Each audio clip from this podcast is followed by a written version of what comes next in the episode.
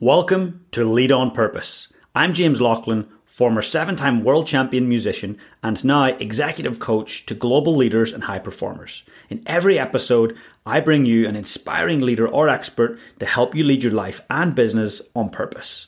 Thanks for taking the time to connect today and investing in yourself. Enjoy the show.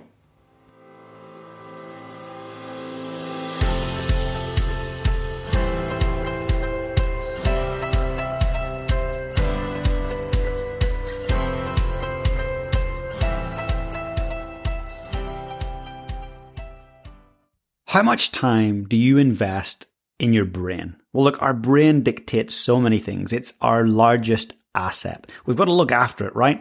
But often we're putting things on our skin and we're doing all these other things that care for our bodies, but our brain dictates so much. I came across a product a wee while ago called Flow State, and it's made such a difference. And look, they offer functional mushrooms that sharpen cognition, they really boost energy and definitely strengthen immunity. And they actually use uh, one of their key ingredients is lion's mane, right? So lion's mane is popular among really peak performing athletes and those wanting an edge.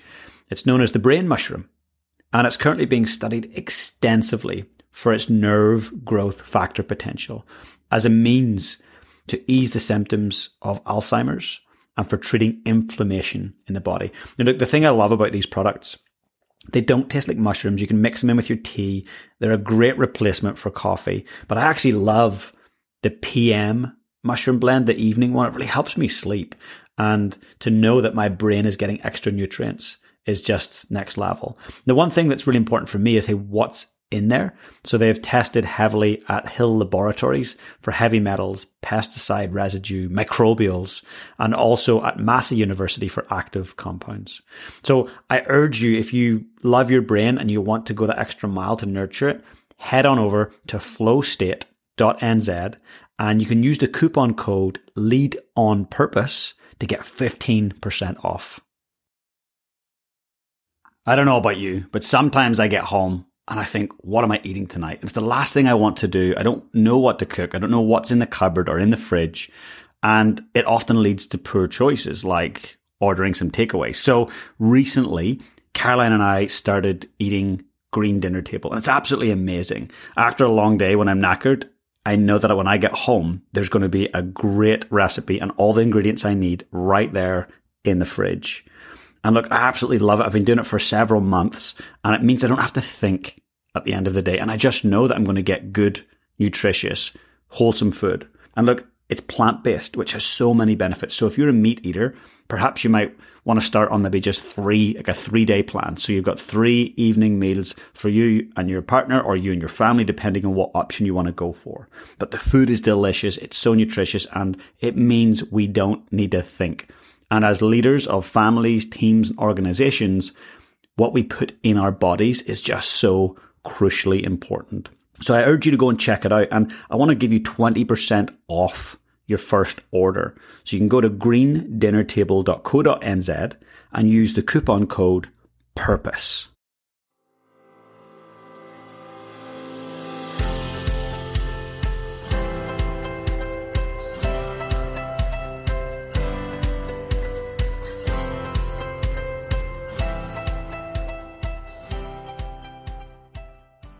It's an incredible honour to welcome on the first Northern Irish guest. Yes, I've got a fellow Northern Irishman joining us today, so hopefully you'll be able to understand us both as we connect with uh, our dialect. But Phil Glasgow is an incredible individual. He has worked in high performance sport for over 20 years, supporting teams and athletes at major events, including three Olympic Games, two Commonwealth Games, and the Rugby World Cup. He works with the Irish rugby team. He's also got a PhD and is heavily involved in research. He's going to share some gold with you today. He does a lot of work in the corporate sphere as well. So if you're wanting to, to learn about performance mindset, about mastery, today's the day. Sit back and enjoy the show.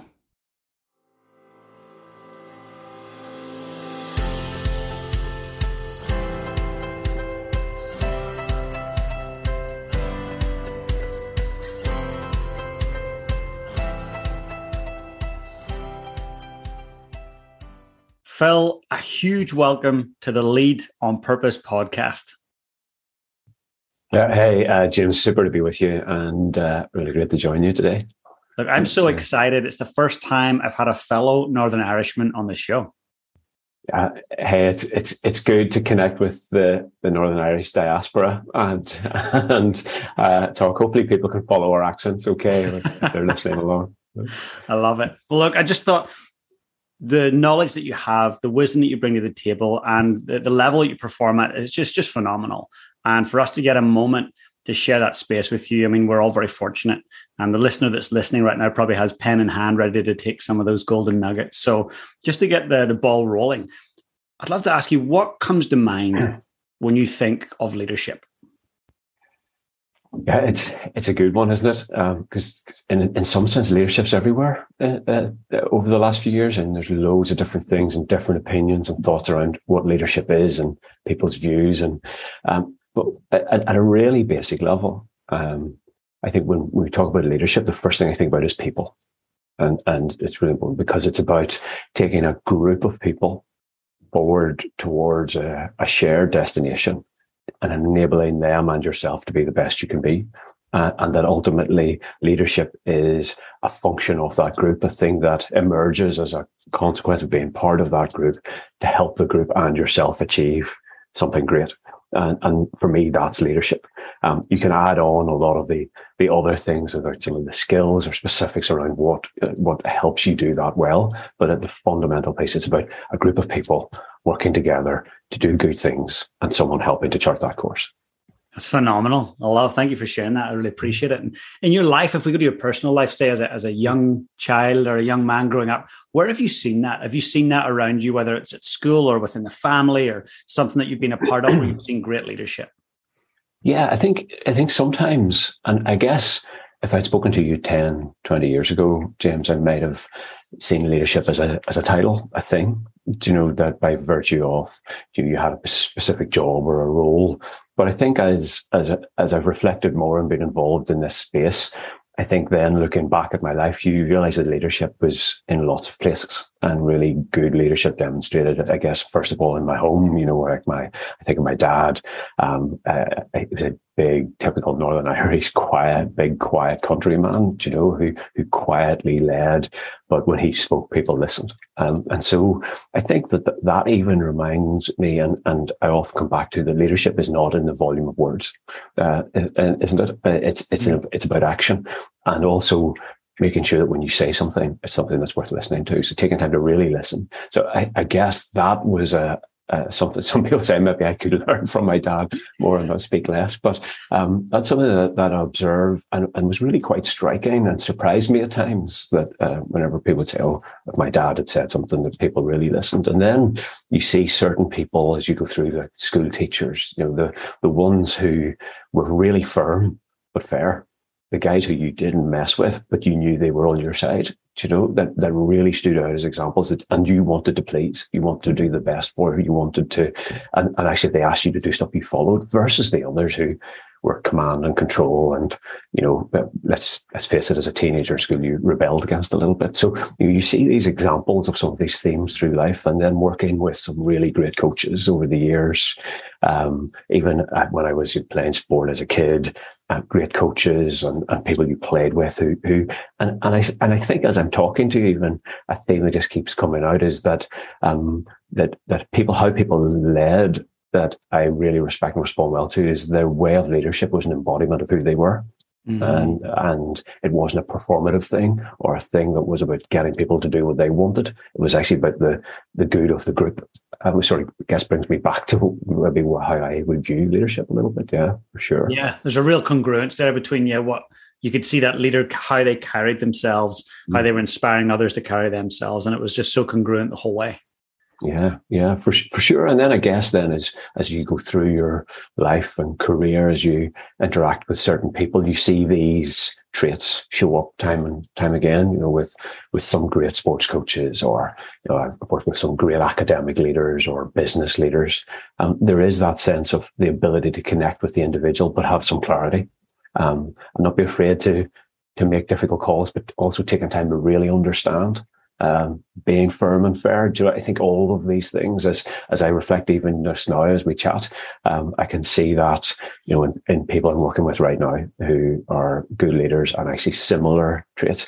But the other thing that even as, as we're talking that stands out on a couple of people, people who, who are really passionate about something, was stands like they really care. You know, it matters. It's it's not just a thing to do. And I think some of the the best leaders um, that that I've worked with and I've observed, many of them are flawed, like the rest of us. Like everyone is, is aren't they? So it's 100%. not like this sort of like big perfect, everyone's got it thing. Um, but but in that, it it could because of their intent and the, the congruence and, and their passion for something that covers a multitude of that other stuff, doesn't it? Of course, it really does. And you know, in your current role, so uh, if you don't mind, share a little bit more about where you're currently at working with and what's exciting about the leadership that you see within that. Yeah, so uh, I guess there's uh, uh, like like many people in this space, a, a, a, bit of a portfolio of, of things, but the I guess the largest component of what I do right now is working with Irish Rugby, and uh, I, I work across the whole system within Irish rugby. So, um, so I, I, guess as, as a bit of background, first of all, to place into context, I've worked in performance sport for many years, and I started off working as a physio and uh, clinically, and then over 20 years worked into various leadership positions in that, and also worked through some academic and development. And then as I shifted away from the clinical component into how do you build a performance system to support performance really well. And so, mm-hmm. as we're working with Irish Rugby at the minute, it's about the, our performance support system. So I lead the performance support system, uh, a performance support program for Irish Rugby, and it's how do we bring all of those, and the team behind the team, and the coaches together uh, with the players um, in the service of performance. So, um, so performance sits at the middle. And we're all wrapped around that. And so my job in that is uh, I, I help develop the performance support program with, with our key pillars around that. And then is to, you know, ensure that we get good alignment, good coordination of people working together, ensure we're clear what we're doing to identify good performance questions and lead that. So, um, and to build a system, a way of working that covers across all of the provinces and national teams. So that's the, that's a big chunk of, of, of what I do. And then the other side of it then is I, I, I work as an executive coach in across a range of domains and uh, do some stuff with healthcare, a lot of stuff in business, tech, um, work and support leaders and leadership development and really getting spending meaningful time with people to help them be the best they can be, you know, and, and through that whole coaching space. And, and the nice thing is I think those two sides of what I do massively complement each other. I'm still involved in some research and, you know, postgraduate research and sort of uh, working with some PhD students and so on as well. So I always like to have that thing around evaluating what, why are we doing what we're doing? How can we make it better type thing in a, in a, in a structured way. So I said that's probably the combination of what I'm doing right now. That's incredible. How rewarding and, and great work mm. that you're doing and such important work. And I think about that system. You talk about the performance system uh, with Irish rugby. So obviously, I'm sitting here in New Zealand. I've got a number of friends who play professional rugby, and some some of them for New Zealand. And there's a great admiration, and there always has been. And I've been here 15, 16 years, and there's a great admiration for what goes on in Ireland and uh, the mm. the level of rugby and the level of professionalism, the depth that Ireland has really, um, particularly over the last five and six years, the depth is starting to show. So, in terms of that, developing a performance system. So, if there's somebody listening right now who runs a professional sports team or who runs an organization in a corporate setting, how would they go about approaching creating their own performance system? Yeah. Um, so I, I, can share with you a little bit of the process of how we've gone about it. I, I think is it. I think the first thing I'd say is that in, in across Irish rugby, as there is in many other systems, whether they're sports teams or businesses, there's lots of really good people doing lots of really good work. Um, and from time to time, the secret uh, sauce happens, and and you maybe work really well together and do something great. But the question is then, how do you make that the norm, the, the habitual th- thing? So I, I, guess that was the same with Irish rugby. Lots of really good people wanting to be good, um, but said, so, but how can we you know, pull together and ensure that we're all aligned in the right way. So uh, I pulled together a, a, group with all of the, the heads of all the different areas uh, together to really start a review and reflect on what have we done to date Um, let's look at previous strategies, for example. Let's look at the best examples within and outside of discipline and with, around the world. Um, can we see any key themes or key areas emerging um, that we, we think are really important? And, and so we identified five key pillars on, on, on that, and uh, which I can come back to. But then the key thing with this, and I think this was the really key bit around creating a program that was off the organization and that then had greater chance of success. What we what we did um, was pull together people from across the whole system. So every team, so all of the four provinces and, and national teams from every discipline. So whether that was a nutritionist, coach, um, whatever, and at every level. So uh, you know, a, a, new, relatively novice nutritionist, for example, and a head coach sitting in, in a, and we, we created subgroups and adopted a very intentionally a, a, dialogic approach, which was how can we get in and have a conversation? We had the group facilitators to facilitate good conversations and allowed the around each of these core areas all of that information to emerge. And then the job of the facilitators was to start to identify where there those areas of convergence, where's their key points, can they probe with good questions to really get get sort of uh, from that get our teeth into it. Uh, and I, I, guess then in, in that, what we find is that w- there's a real richness in what we found. And if we start, we could even start talking about getting that cognitive diversity in the room. Um, so we're really getting from every area. So our five pillars were body, mind, people, place, and research and innovation. And so how can you do those things really well? And, and then from that, I guess my job then was to synthesize all of that information back together and then create, you know, so what are some of the big themes? So there's common themes coming from everyone around how we do things. But then what would that look like then if we put flesh on the bones, you know, eh, to, to try and live it and then create a, rather than a strategy or a, or, or a specific linear process to say, okay, not rather what we do, how do we do it? Then now what does this mean when we live it out along with specific tactics? So i think that's a very long answer james but um, in that what it says take time to understand what are some of the things that seem to be important for you in your area you know? So for us with body mind people place research innovation then in, engage with the group with get that cognitive diversity.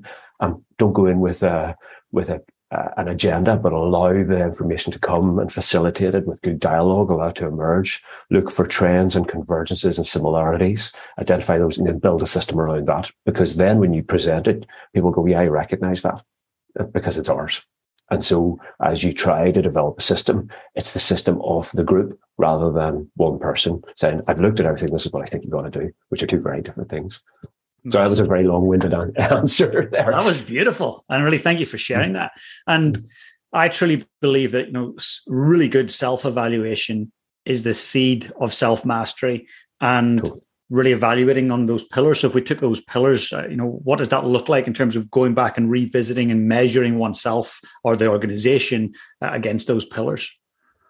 Yeah, and and it's it's a really good point, and I would agree with you. You know, it's you know the the better we know ourselves and uh, and can reflect on that and and learn to pay attention to what's important. So we learn what what are the things that we got to give our attention to, and the things that actually we think might be important but aren't so important, mm. if if you like. And so when in going back into that, then thinking um, around those pillars, what we did was identified we asked each of the, the subgroups the, as we went through that to identify, you know, key recommendations or key tactics to start to develop what we wanted to develop. And embedded in that was, you know, for let's take something really uh, straightforward like the body part. The body isn't straightforward, but you know, so you know, what does a world class rugby player look like? You know, so we've got that. Now, how do we develop world class rugby players? Uh, um, um, what systems required to to provide that? So things like do we have a line, pro, you know, clear pro, uh, performance program planning for each player with clear physical outcomes that we want them to achieve and targets? Um, have we got an integrated approach between national and provincial uh, staff there? Uh, and so when we reflect back, we'll say, well, let's see this person's plan. What are their targets? Um, how are we monitoring their progress over time? Um, and is it is there clear integration between national and, and provincial teams as, as a way of reflecting where we are? And if there isn't, well, why is that? Is, is there a very good reason for that? What, you know, what's going on? So that's a that's a really simple example, but then you just got to expand those principles and apply it into each of the other areas too. Fantastic. And mm. what are some of the greatest challenges and obstacles with such um, a massive system? Um, I, um, I think the, the biggest challenge is always going, oh, two, two big challenges immediately spring to mind. But for me, the biggest challenge is, is not people's um, intent or uh, recognize and saying, yeah, this is important. And we got to do it because everyone will, will listen to that. We talk with, yeah, let's do that. That's, that's great. The challenge is always the busyness of performance. And when we get caught up in the doing of stuff day in, day out. And so inevitably when the pressure comes on, and this applies outside of sport too, clearly, um, business, uh, life generally, when you've got a game next weekend and, and you're busy, it's, it's head down and do the thing that's in front of you. And the ability then to lift your head up and, uh, uh and get out of the weeds and, and, see what we need to do and think, um, is there a better way of doing this? Uh, can I connect with other people more effectively? Because most people will revert to their area or their domain or their lane and do it really well. And so actually getting people to stop, lift their heads up, connect with the wider group and say, can we do something collectively becomes a challenge, not because they don't think that's important, but because of the sheer just pressure and busyness of life. So my role is often about um, being really intentional about creating those opportunities to ensure we get alignment and coordination. I think, I think for me, that's the, the, the first thing. And then the, the second thing then that, that comes in, it's just, you know, people, isn't it? It's, you know, you know, uh, people with different views, different opinions, um, uh, different priorities, and, and then working with people to, to say that this, to get collective ownership and purpose around this is what's important and this is why we want to do it. And so for me, those are the, the two things, helping people lift their head up and, and see the wood for the trees um, and recognize that, that we're, we're, better when we work collectively. And then the, the, second thing is just the, the interpersonal component of um, getting everyone on the same page and getting consensus and getting alignment, creating a safe space for people to really give their opinion and contribution. Amazing seriously amazing. And I think about this performance system.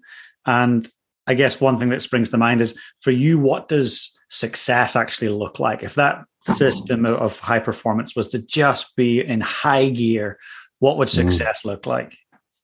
Yeah, that's a great question, James. And I and I, I, think it's a great question to often ask yourself at times, isn't it? You know, what success look like for me right now, or what does success look like for for say us as a system or for, for any of us. And, for me, um, this is this is what it look, looks like for me. And again, hopefully not too too long winded an answer. Um, there are three big things that I think I would see if this is working well. You know, I always think when we're answering questions like this, what would you see? What would people be doing? What would it feel like? Yeah. Um, so, which is very different to we'll win a World Cup. Yeah. yeah. Or we'll do that because if it's a reductionist thing to that, you lose the essence of what is the, the winning the matches is the outcome, not what, what the, the program is, is there to help develop and, and increase your chances of winning major tournaments. So as a bit of a preface to that, but what I would say, I would see people who are well connected. Um, they're connected with each other. They look and say, they realize that they can't be good on their own. Yeah, number one. Uh, for me, so it's impossible to be great on your own. I absolutely believe that. And so it's about the collective. So people start looking at things in the sense they talk more about we than I. They say, what can we do rather what can I do? So we start to see this sense of identity of the collective number one. I think then what we, it is, it's that it's very action and performance oriented. So eh, it's it's not that we're here having a great time together as a bunch of buddies and that's all good and we stop there, but it's actually now what can we do? And, and then saying we're clear on what good looks like. We're clear on what it takes to win it. Now, how do we do that together? So our activity is driven by performance rather than my preference or the things that I enjoy doing. Yeah. And then what we do, I think the third piece that, that fits really nicely with that then is then how do we continue to get better and improve together? So let's reflect, learn, adapt, review, and how can I then push things forward and, and learn from each other so we get the good quality of conversations, which is about constantly making ourselves better. So, so for me, those three things is what you say. If it's working well, we're connected and we think about ourselves as a we rather than I, a collective. We're, we're, we're then doing that and using our collective energy to, to, to achieve great things together and deliver stuff. And our activity is driven by performance and our collective goals rather than an individual one. And then we have a, a mutual working together to review, reflect to get better. I, I think that's what it looks like when it's good. That's fantastic. And a couple of things as you shared that, really uh, resonated with me. And the whole idea of focusing on the root, not the fruit. And you talked about, hey, mm-hmm. you know, it's not about winning the World Cup.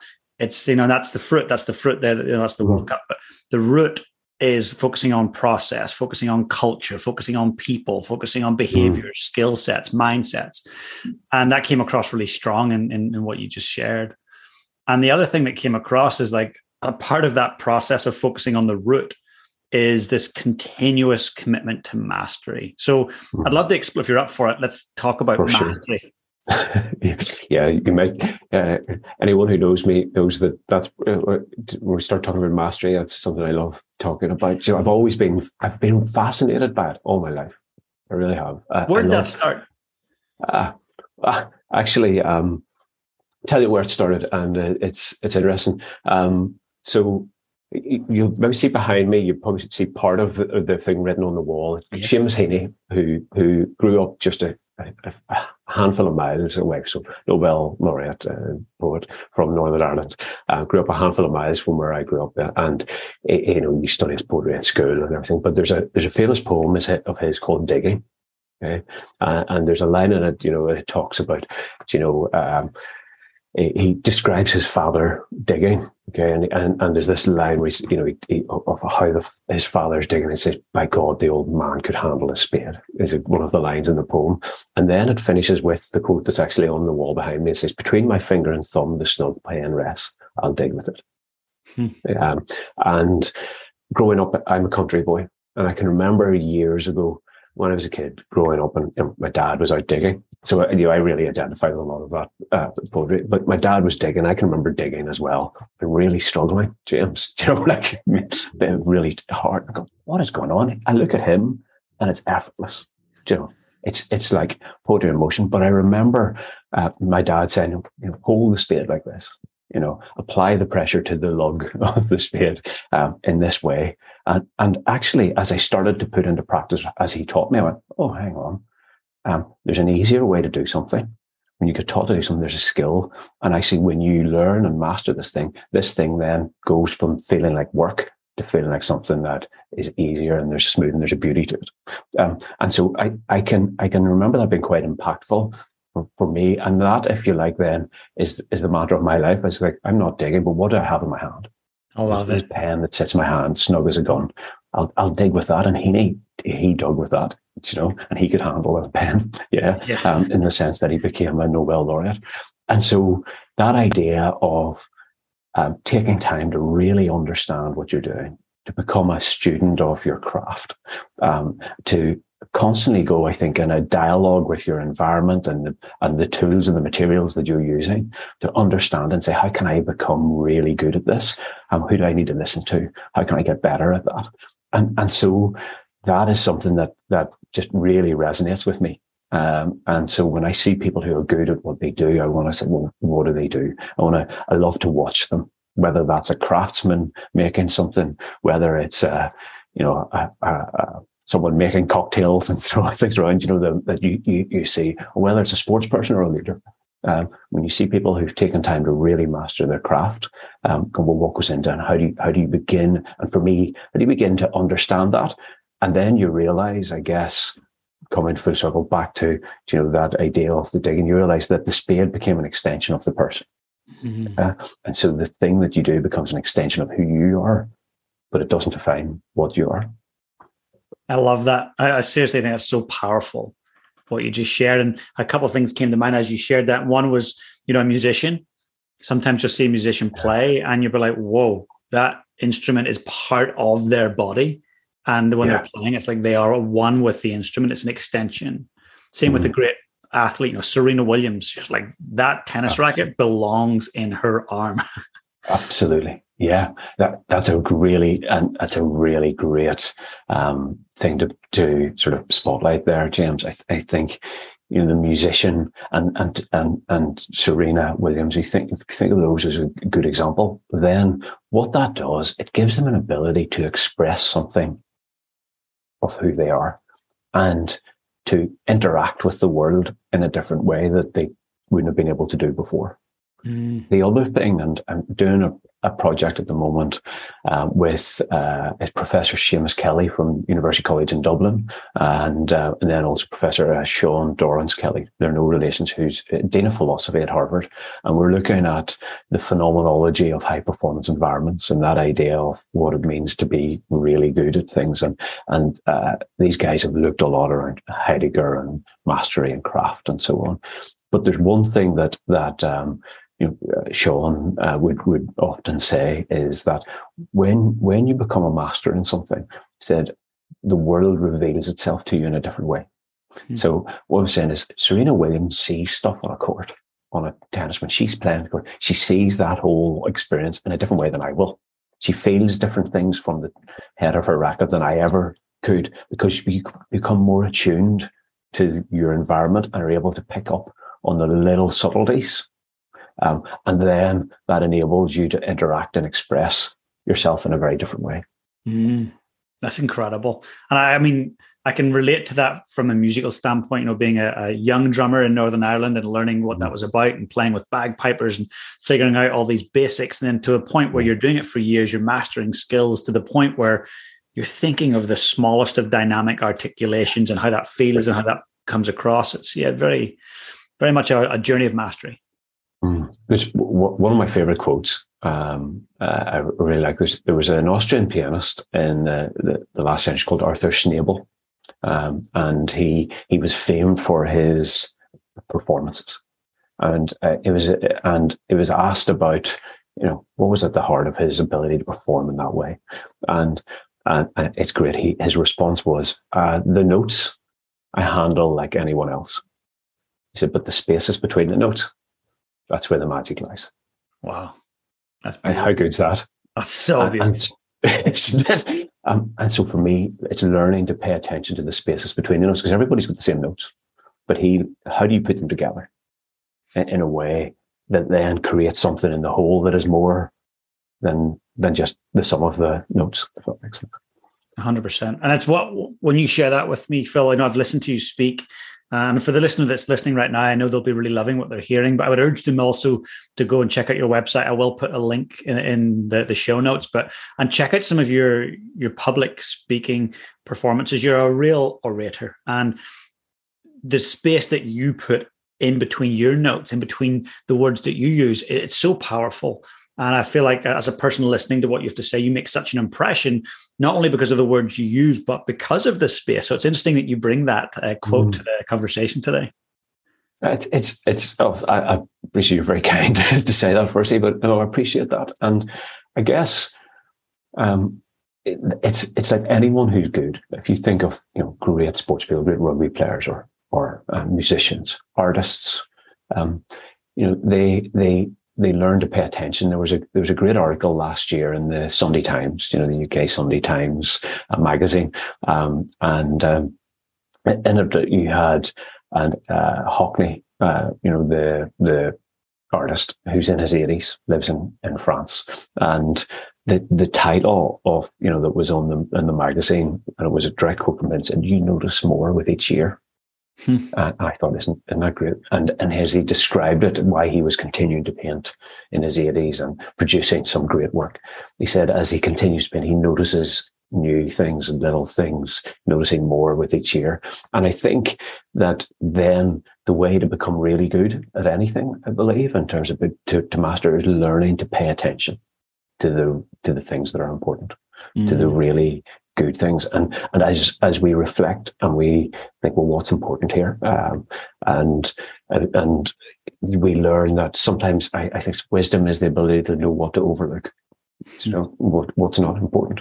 And um, if I, if you indulge me, can I, I'll tell a, a story about yeah, a, a bit of research we did a few. So a few years ago, when Ulster University, I'm visiting, visiting professor there, was some research we did at Ulster looking at golf coaches. So we've got some good golfers from our part of the world. That's right. Um, was, yeah. So, well, but we uh, there was some research looking not so much at the golfers, but at the golf coaches, and, and we looked at expert golf coaches and novice golf coaches. And used some eye tracker software to look at what the coaches were looking at and recorded a at what the coaches were, uh, the, the feedback that they were giving to the golfers. Wow. And so what, what we saw with, with the novice coaches is they looked at lots of different things. Their eyes looked at lots of points. Um, and they gave lots of feedback and lots of instruction. We took the expert coaches and they looked at fewer things and they looked at them for longer. So they knew what to pay attention to. And in their feedback, they gave very simple, very short, clear advice around one thing. And so the expert coaches looked at fewer things, knew what to pay attention to, and their instruction was clearer um, and less sort of dispersed. Whereas the novice guys were looking at lots of things and giving lots of in- information. And you know, that resonates with me in my, my own journey. Um, and what you observe often, you know, we think we've got to, we've got to win an overcoach. Um, we, we've got to change everything. We've got to look at everything. Um, and for me, it's learning what to pay attention to and then saying, how can I change the important things? I believe we should all be taking shots. Yes, you heard me right. Every morning, I take a double shot of nutrient rescue. Reason being, well, the harmful Western diet of heavily processed food, combined with our busy, stressful lives, means that 60 to 70% of people are missing out on their five a day of fruit and veg. This micronutrient poor diet has contributed to the modern epidemics of obesity, diabetes, heart disease, cancer, and dementia. The studies prove it. Look, 87% of people who take the nutrient rescue shots reported feeling better within the first month. That's because 100% of the ingredients in nutrient rescue products are 100% grown in New Zealand. But look, don't take my word for it. Give it a try yourself. Using the code PURPOSE, you will get a 15% discount. So head over to nutrientrescue.nz and that 15% discount goes across any of their superfoods, including their starter pack. So, cheers to you joining me for some shots.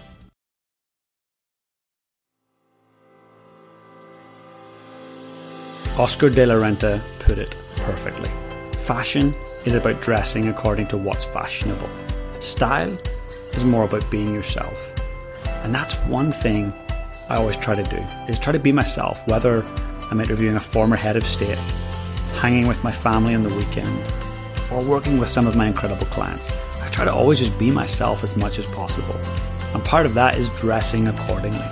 But every now and then, a special occasion will call for some special fashion. And I am by no means any expert on fashion. And that's why I'm delighted to partner with Munns. Munns is back and it's better than ever. Located in the beautiful Tannery Emporium on Garlands Road in Christchurch. It offers a huge range for men, with suits for hire and sale, ties, jeans, waistcoats, hats, sunglasses, and more. So for all of your menswear needs, head along and check it out at munns.co.nz.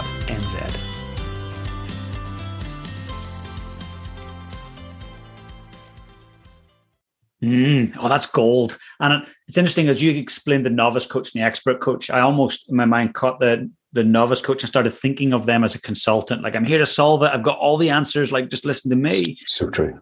Versus the coach, the expert, the the the mm-hmm. guy that's asking one question rather than giving you the feedback. Maybe just asking you one question that really gets you to think about one specific aspect yeah.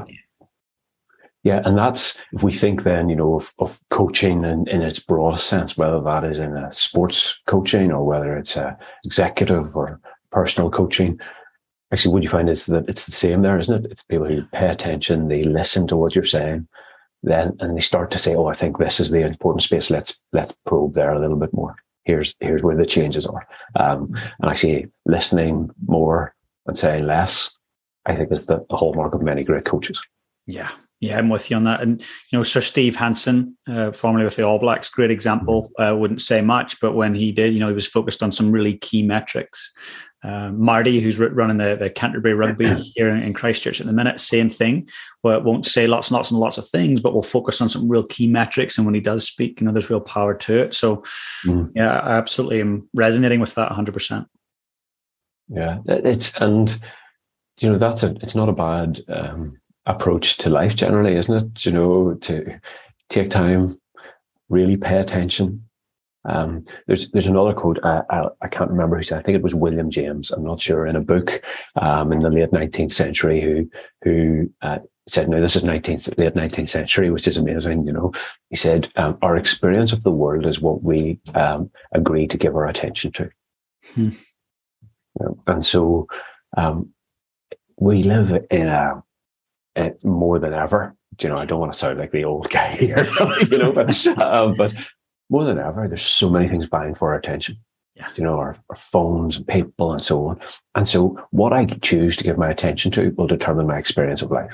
Mm-hmm. And it'll also determine my ability to get really good at anything and how I react and interact with the world or how I am in the world. And so that's the thing about to think about where we're giving our attention to.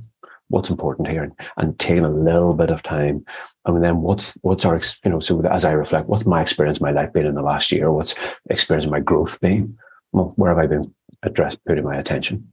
you know and i think it's it's a nice way to reflect in terms of um, giving keeping our attention focused when we need to um, and then opening wide to to maybe get new exposures in the right things and at the right time. I think that thing around how we give our attention um, is is is really key. Yeah and i really feel like you, your actions always reflect your priorities no matter what you mm. say, it's what you do and where, where you're placing your attention and your focus and your time. That's really what where your priorities are, right? Yeah, yeah, and I guess that's the that's the import of that statement. That's it's it's a really good way to put it. Is that you know because I'm giving my attention there, that's the thing that I prioritize, and that's how, how I'll be in the world, if you like. Mm. And and so you know, to me, then if if we want to change how we are in the world, the place to start is we we change how what we give our attention to. Yeah, that's so powerful. And in terms of the, the concept of mastery, so for the person that's listening right now, they could be applying that to if they're an athlete, they could be applying it there. If they're a leader in a business, they could be applying mm. it there. But where else can mastery show up in your life? yeah, I'm I'm very much of of the the thought that mastery is almost a way of being, uh, rather than, than than that. So it, for me, it shows up in in every in everything, whether that is um, in parenting, um, whether it's in some projects that you're trying to do around the home, you know, that you're trying to master to do that well, but also then in, you know, in our, in our work, um, in how we interact perhaps with people that you're managing or coaching, you know, really pay attention. How can I get, get good at this and reflect? And I think some of the things that we see um, so there's there's a few different models that talk about mastery. One that I, I like to to look at and, and use, and that uh, Sean Dorrance Kelly, who I mentioned it from from Harvard that we work with, his mentor was Hubert Dreyfus, and who had written sort of famously the Dreyfus model of skill acquisition or and, and, mastery expertise. And so influenced by that. And the dreyfus model is really quite nice. I, I like it. Um, i wouldn't say it's the only model there but it's, it's it's really nice. But some of the things that they describe looking at people like chess grandmasters or and or jazz musicians or or chefs or um, you know, artists and so on, people who master things. Uh, and they, they describe the traits of, of people as they move through. There's five stages to get to, to mastery. So I really recommend it's a really nice um, model for people if they want to follow up and read, you know, as you go through the different sort of from novice to, you know, to beginner through to, you know, developing expert right into sort of expert or master level. But what we see in people at a, at a mastery level is they're able, uh, well, sorry, if, if we start at the beginning, people tend to start uh, when they're beginning off as novice, they, they follow rules and checklists. And if I see this, I do that. Yeah. And yeah. you can think by the time you get to mastery, people will just look at it and they'll they'll go, Yeah, I can see and I recognize and I can feel it and I know this is what I need to do and how I need to respond. And so it's uh, they, they see the big picture beyond the big picture, if you like. They see the broader context and they're able to, and this is really key, they're able to reflect in, on, and for action. So before they do it, they're reflecting on what have I seen before? What am I saying now? And when they're doing it and actually in the act of doing what they're doing, they're able to say, is how's this working for me? Do I need to change it? So they can reflect in the moment of actually doing it. And then afterwards, they, there's a constant cycle of reflection. How did that work for me? What, what can I change? How can I use that information to help get better? Uh, and then it, it becomes something that they care deeply is the other big thing around experts. They care deeply about wanting to be good. So, so for me, it's impossible to be good at something you don't care about. Mm. um, And and so that's how that shows up in life. So something you care about and something then that you really want to think about getting better and that that adds to, to your, to your life and becomes a positive thing. And you're not following sort of this checklist or rules all the time, but you're seeing the bigger context. I think that's the source and the seed of mastery. And, and that, that can be applied in any context. Yeah, I love that. It's, it's interesting. I uh, go back to say a performance as a musician when I was younger, and sometimes you'd have seven and a half thousand notes that you'd play in about a four or five minute period, and various dynamic articulations, wow. various tempos, time, space, uh, crescendo, diminuendo, time signature, tempo change. So as I got better at that and developed the technical skills, I was then able to detach a little bit from the performance. And as you mentioned, I didn't know I didn't know the details of this, but I, yeah. I'm relating it to my experience. I was able to play uh, a Swiss Raff, uh, which is like four notes very quickly, but it's, it's very, very detailed. And mm. as I'm playing it, I'm like, oh, there's a bit of tightness in my right hand there. Okay, I've got to, I can just micro adjust before that fourth note and it's happening in a millisecond. But mm-hmm. when I'm first learning the Swiss Raff, you know, it's it's very monotonous. It takes time. It's so, it's so laborious. And then after, right after the performance, there's this hot debrief, like, oh, mm. that's Swiss Raff in the fourth part of that tune. And yeah, so I, all yeah. the things that you said, I was like, yep, tick, tick, tick, tick. That makes sense. Yeah, no, that's brilliant. That is such a, a great example there of for, for me that articulates it really uh, perfectly. And, and it is, it's amazing to think that you can almost have that perspective in the doing of something that for the novice, I mean, it's like, you know, how do I even make sure I'm holding that? Yeah. Don't stick in the right way. Um, but when you get to that stage, you're feeling things that somebody else just can't feel, you know, and you're, you're able to attend to, to, to, stuff and respond in a way that other people can't. And when, when you, if you try to describe what you're doing, it, it almost is impossible to really describe it um, because then you break it down to its constituent parts. And, and one of the, the, the quotes uh, or things that I, I like and is, is probably perhaps often misquoted or maybe it's a slightly different quote. I don't know if it's a misquote or they're just two separate things is, you know, a lot of coaches use a lot of gestalt type of approach to with, with, with coaching, but the, the famous sort of gestalt statement where, you know, is, is, and we often hear, you know, the whole is greater than the sum of the parts. Yeah. Mm-hmm. But actually, if we go to Gestalt, what, what, the, what they say is the whole is something altogether different to the sum of the parts. Because when we put it all together, we create this thing that is completely different to, to that. Because if we just put all the parts together, it's not that it gives us something more, it gives us something altogether different.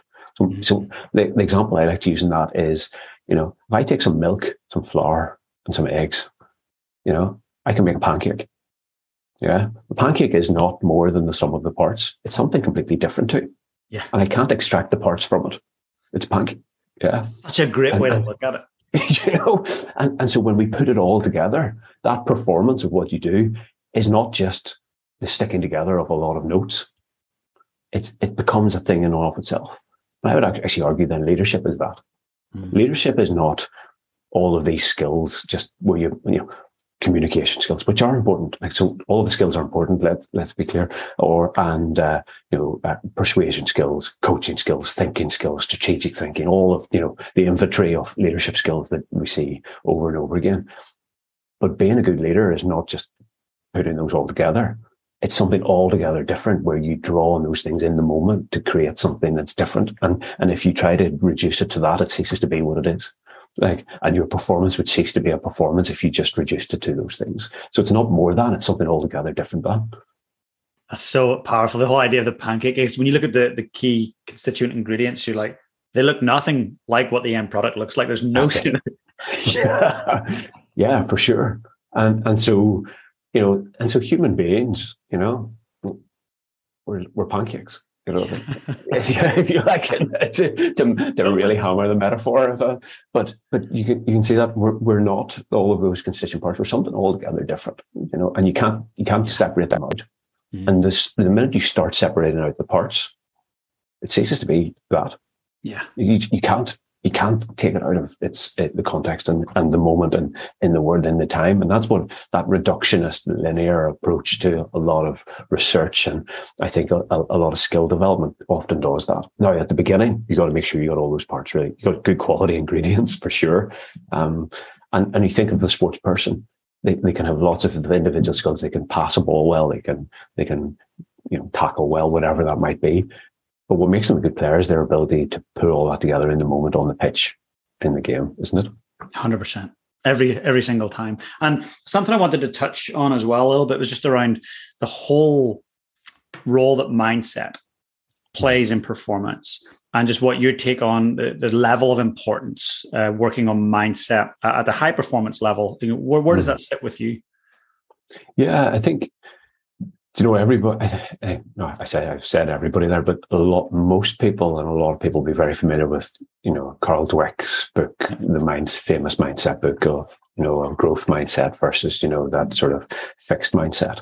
And I think that's that's a it's a super book. People haven't read it. It's it's a it's a really super book to, that that she then takes examples from a really wide range of things in, in life, um, but she uses a lot of sport examples. And she is that um, the, the, idea is I'm not good at this. I, I'm I'm someone who hasn't got the ability to to get better at stuff, or you know, I'm just I'm just not that good at tackling. Therefore, I'm all, I'm I'm going to get stuck and be fixed in this space. Whereas we think, well, here's an area that I I'm maybe not as good at, so here's an opportunity for growth for me to get better. Um, and so, what do I need to? How do I respond to this challenge? And and so, I think she synthesized a lot of really good research uh, and articulated really really nicely that then I think is slightly different to a performance uh, mindset, but is a really important constituent part of a, a performance mindset is that, and, and, I think the first thing is that everything is an opportunity to get better. Mm-hmm. Everything you do, I think performance mindset for me is, okay, how can, how can I be better today? How can we be better collectively? And I think the distinction, and it almost comes back to what we were chatting earlier on, is when you're really clear what what is performance, what does good look like? We've got a shared understanding of of that, and that then all of my actions and everything I give my attention to is about making that better. And so a performance mindset for me then is one that we're constantly looking to improve all the time. Um, not simply just to go out and, and, and perform, but in, in order to achieve that purpose that we're there for collectively. And so that then, if, if that's a starting point, that percolates down to everything we do. And I think a performance mindset then is how can we make our environment better? How can we improve our changing rooms? Uh, how can we, uh, you know, how can we uh, structure our day in a better way? Uh, what about our own interactions with my teammates? Um, what about me then? How can I be better at the specific skills and the role I play within the team? Um, how can I help other people get better? You know, so you, you start to see a performance mindset infiltrates everything. Um, whereas I think some people, uh, at times I've heard this idea that a performance mindset is about being super focused just on yourself. And it's about working really hard and, and doing extra, extra hours in the, in the gym or on the park or whatever that that can absolutely be part of it. But for me, a proper performance mindset is seeing performance what it is, which is of the collective and of the group.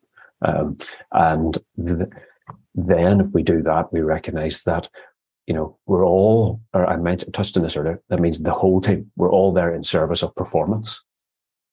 And, and so I, I, I hopefully I'm not going off in, in too far. It hasn't stopped me. If, if this is great. No? Um, so I I, can, I worked through the UK Olympic sport system for for uh, 14 years, and um, you know I was involved in the leadership group through Rio 2016 with Team GB there, and and we, we you know that group we set up. I started working on like 2002, so long time, 20 years. My goodness, 20 years ago um, um, on that, and we were trying to, to set up systems which didn't exist before. And in, in those days, and, and I still, I think, still happen, and, and I understand why, and this could easily be taken out of context, so hopefully it won't be, uh, is that it was, okay, we're all here, you put the athlete in the center, yeah, and then we're all around the athlete in order to help the, the athlete perform. I actually think it is, it's different than that. I think performance is in the center. And then we work with the athlete, supporting collectively as a group, as a team, in service of performance. Mm. And, and the, the athlete's the one who executes that performance in the moment. But it's not that we're doing stuff to or for the athlete. We're doing something with the athlete. They're part of the team. They're side by side working together for this thing, which is performance. And then so that changes every interaction. Does that make sense? Oh, that's that mind blowing for me. So um, I think that all too often we put people on a pedestal and how dangerous mm. that can be for the individuals. Uh, yes. But how about we put performance on the pedestal? That's mm. just so healthy. That's so measurable. We can all collectively, as you say, hand in hand, work together to create the best possible optimal performance rather than yeah. put the person on the pedestal. Yeah, that's so good.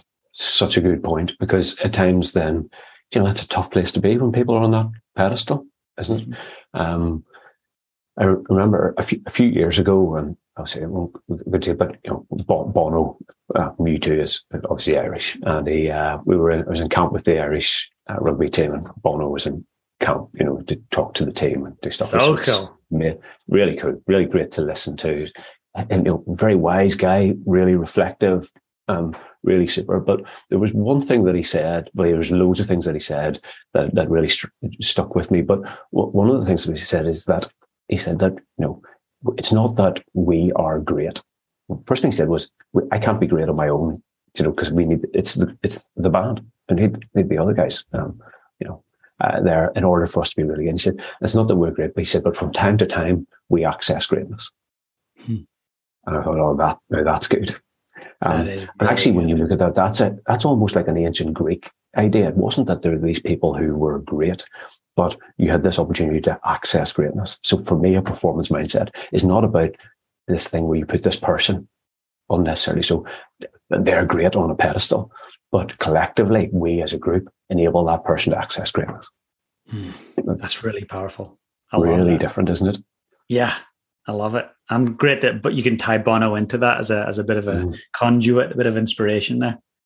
Yeah, and and so for him, then he said, well, then you know, when we perform, uh, at a concert from time to time, you get those moments where we, in that moment, we do great things. But it doesn't mean like the next day, whenever we're going around our normal business, that we're great. Yeah. You know, which I think is good because it's healthy. We're not putting these guys on pedestals so that whenever they're not great all the time, or they don't have to carry that burden, or none of us have to carry that burden. Mm. I don't feel the pressure to have to be great, but I can say, can we together do great things? Sometimes. That's very different. Very and very achievable and very much a collective focus rather than an individualistic approach. Mm. Yeah, for sure. Yeah, and and, and then uh, you know that's the it comes back to the old uh, uh, Ubuntu yeah. Uh, thing. Yeah, isn't it? You know, um, I am um, is who we are. A person is a person through other persons, as uh, uh, uh, Desmond Tutu said. That idea is it's of the collective and and I can only be great in the context of who we are. Then uh, now that starts to change. That's much healthier, I think. Um, it, it it enables us to recognize that at times it'll it'll it'll ebb and flow, and hey, that's the joy of sport. Um, and you know anybody i'm not a good golfer um, but you know sometimes with some of the things can be so frustrating but you know if you hit a really sweet shot it's great but the next shot can be, if you're with me, can be really terrible. You know? Yeah. Oh, I know you that. Do it, you do it for the really great shot, don't you? 100%. You know, and at time I go, oh, that was great. Now, I don't all of a sudden everything changes because my next shot's terrible. That's the point. We're in pursuit of, of we getting more great shots each time. And mm-hmm. that's that's to me the performance mindset is about I'm in pursuit of doing more great shots every time. Yeah, I love that. I love that you're bringing Ubuntu into it as well. So I'm a big fan of Nelson Mandela. And obviously, that became a big part of what him and Desmond Tutu were mm. worked towards. And it's interesting. Uh, a former All Black player uh, of Pacific Island descent mm. was asked, um, "Hey, what's your purpose?" And he he went, "Oh, that feels weird to me." And mm. like, what, what feels weird? Like, what's your pur- what's your purpose? He says, I don't have a purpose for me. He's like, I've never thought about my purpose in the world. He's like, it's about what's right for my family, my tribe, my my team. He's like, mm. I just I, I fear that I've got something to contribute. my my passion and my purpose is to just contribute to the greater good. He's like, this is not about me. And I thought that was really cool that the idea of personal purpose, which there's so many books written on what is your purpose on Isn't this it? planet. Yeah, you you remind me as you talk, and hopefully not going too left field here. So, um, so if, if we think of of a broader concepts of what things is, is uh, I'm hesitating because hopefully it's it, it um, yeah, I'll be candid and open. So if we think of areas like um, that broader sense, what it what it means to be human and live well in the world, yeah. you know, is um, uh, and because that's I think that's all wrapped up in this too about the whole idea of purpose and passion and why we're here and what we do is then what I like to think is there's there's my story, there's our story, and there's the story. Mm. Um, and this guy Richard Rohr, who who's written a lot of stuff, he talks about like it's like you know uh, uh, an egg, or I think more of like a Russian babushka doll. Do you know? So yeah, so my story's here, but it's always it's, it's always going to be encapsulated in our story. Yeah, because it's never independent. But actually, that then it sits within the story, the big story. And, and so there is no my story without our story, or there's no our story without the story. And, and so if I just focus on this one little thing in the center, I lose sight of the big picture stuff, uh, if, if that makes sense. And so as I, I can only fully express who I am in the context of how I relate to our story and the story. Mm-hmm. And I think that's what, as you said, the, the, the player that you described from you know, Pacific Island Heritage was describing is that his story was so caught up in the story and our story that it, it was indistinguishable from. And I think that's a much healthier way to be in the world because we, we if, if we, I don't have the gravity to support the orbit of the world around me. you know, it's like it's it's not about me, but it can be about us. It can't be about the big picture stuff.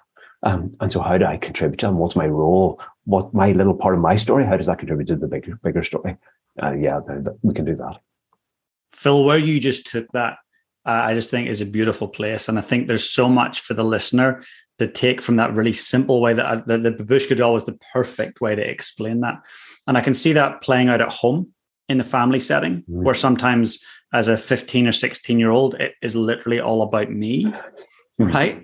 Um, other places in on the sports field, uh, other places in the corporate setting. I mean, that to me is just so powerful. The thought of there's the there's the me, the us, the story. That's mm. that's really I really appreciate that. That's a, that's a great share.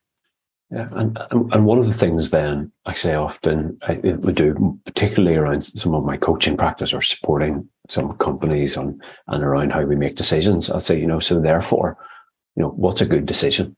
Mm. To, to hear a good decision is one that's good for me, for you, and for the project or the company. Not all, not not one of these things. Yeah.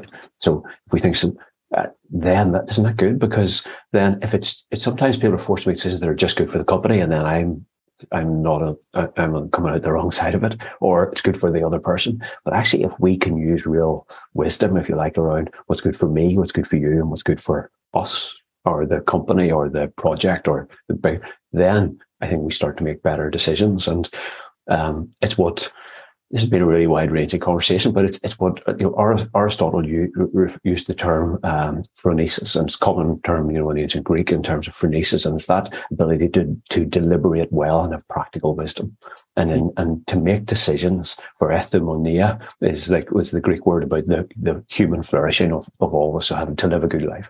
He said sometimes that meant you having to do things that were challenging and difficult, but the, phronesis resulted in things that were good for the greater good. That eudaimonia, uh, uh, the, the, Greek word, is is really big. So that that idea is how can I deliberate well? How can I make good decisions? How can I then ground it in the real world?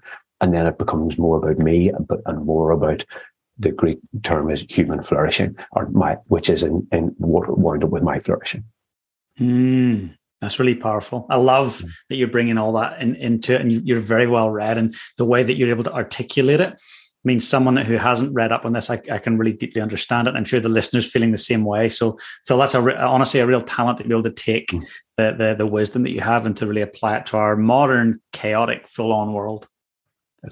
It's a bit random. Brilliant. I think us yeah. humans are random, so it's it's perfect. Yeah, yeah. It's amazing. No, it's, it's, it's, it's been good.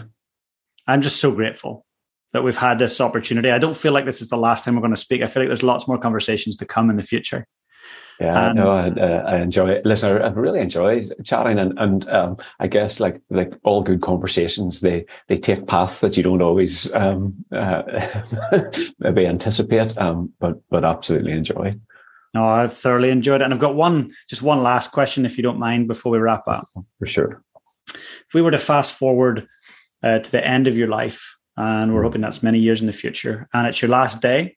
In fact, it's mm. your last five minutes, and a very young person in your life comes up to you who's very dear to you, it could be a grandchild or a great grandchild, and says, um, Hey, Phil, or Hey, Granddad, how can I lead my life with purpose? What advice would you have for them? Ah, a great question. It's nothing like putting someone on the spot, is there? um, I guess for for me, there's, there's when you were speaking, there are two big things immediately just come into mind. So I'll go with what came to me as as as you said that. I think, firstly, um, life is first and foremost about people. Mm. Make it about people um, rather than about a thing, because you know it, it's in in the collective people we do things, and then in that space, then to say, um, as you encounter your life and, and in every day or in everything you do, say, how can I be useful in this space? Hmm. And if we can finish our life, if you like, in that sense of going, it's it's been about people and enriched other people, and I've been useful, then you'll have lived a good life. I absolutely believe that. That's just beautiful advice. That's amazing. Thank you for sharing that. I really, I really appreciate you opening up and sharing that with us. No, pleasure, pleasure. And uh, no, it's been great. Re- really enjoy it. Super question. I'll probably reflect and have a, have a much better question in about an hour's time, you know. Well, I look forward to reconnecting again. And if we don't get to connect before um, the big uh, shindig there in October of the, the World Cup next year, you know, best yeah. of luck. And obviously, I live in New Zealand. I'm, I'm a Kiwi now, but the other half mm. of my heart's in, in Northern Ireland and Ireland. So I'll just be shouting for both teams to play to their absolute best. yeah, let's let's let's leave it. Hopefully, we're we don't meet in the quarterfinal again. We can leave it for later on. Would be the the, the best thing for sure. That'd be ideal. yeah, definitely. Hey, Phil, thank you so much. And I look forward to connecting again with you soon. Pleasure. Talk to you soon. Thanks, James.